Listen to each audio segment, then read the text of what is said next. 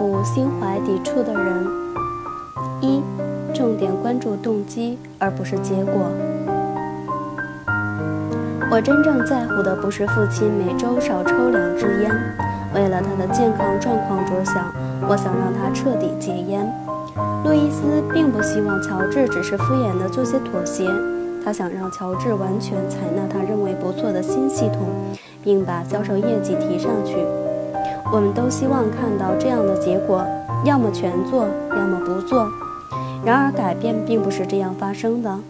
从你能够设想的最细微的地方入手，要相信，只要成功的迈出了小一步，自然就会有第二步、第三步。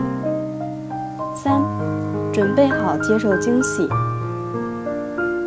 当我的学员跟我谈起抵触情绪最强烈的同事、员工或者是客户时，他们经常会说：“像他那种顽固派，永远也不会改变。”紧接着，他们还会说。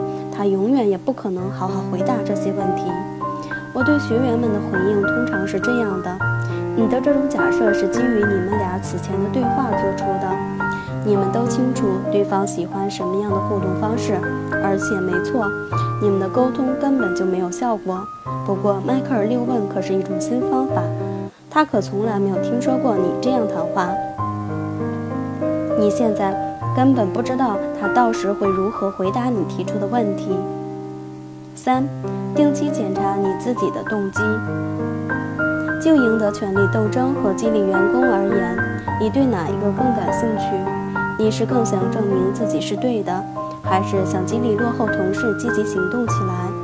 你是更倾向于让潜在客户或者是商业伙伴一无所获呢，还是更想营造一个双赢的合作前景？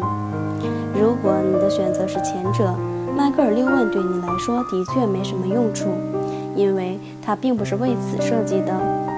要抵触情绪的人倾向于引发权力斗争，因此你要尽量保持冷静，要坚定地朝着你的真正目标迈进。